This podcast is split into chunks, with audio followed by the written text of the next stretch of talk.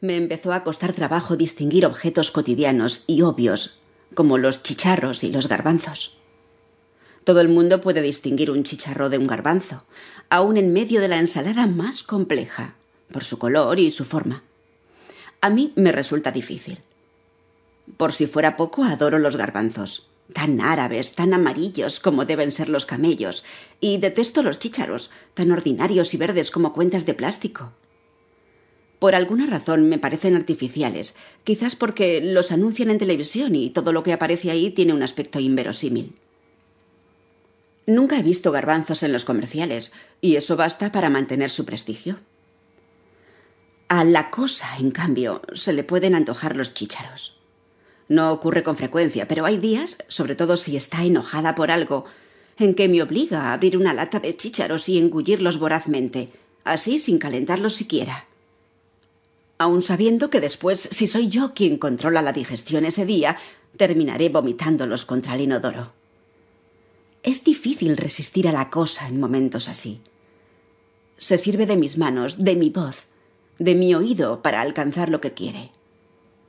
Pero descubrí la forma de obstruirle el paso, y esa estrategia me sirvió durante varios años.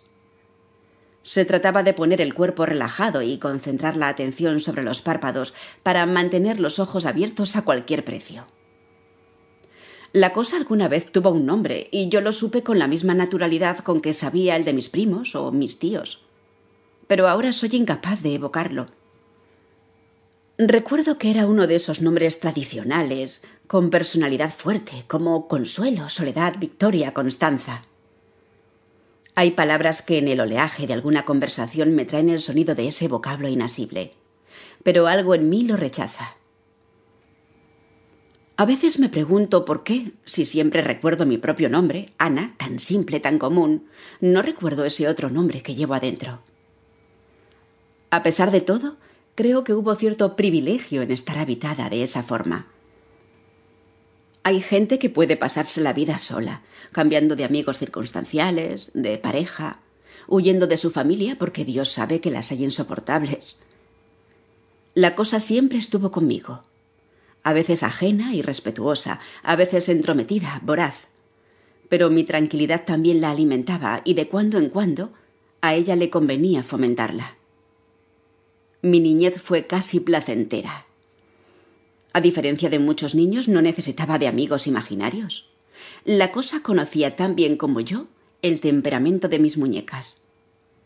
Frente a ellas, como frente a todo el personal administrativo de la escuela, establecimos una complicidad que se disolvía de inmediato en cuanto estábamos solas.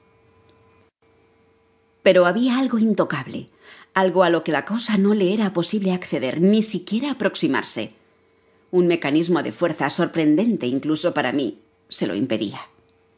Tal vez porque era lo único que me interesaba cuidar y quizás apropiarme en algún momento de la vida. Estoy hablando de Diego, mi único hermano, un ser de un mundo tranquilo y extraño, mucho más insondable que el universo de donde provenía la cosa. Diego era mío, y ella me dejó ese territorio libre durante años. En los recreos yo lo miraba jugar al fútbol con sus amigos. En el autobús, de regreso a casa, me sentaba junto a él, esperando ansiosamente la ocasión de intercambiar unas palabras. Para mí se trataba de la experiencia más grata e insólita, como debe de ser la atmósfera en la superficie de la luna. Resultaba imposible imaginar los pensamientos de Diego cuando se perdía en sus cochecitos durante horas, frente a la entrada de la casa, moviendo uno por uno hasta que la fila completa había avanzado medio centímetro. Estoy segura de que Diego se inspiraba en la estrategia de las hormigas invasoras de nuestra cocina, y que en la comprensión natural de esas cosas se inscribía el secreto de su serenidad.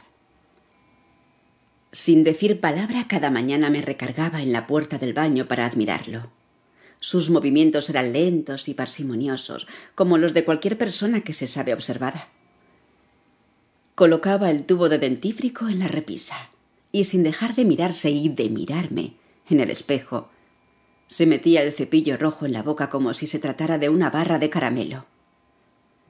Al terminar, en vez de usar la toalla para secarse, se quitaba el agua de los labios con el reverso de la mano y me dedicaba una sonrisa.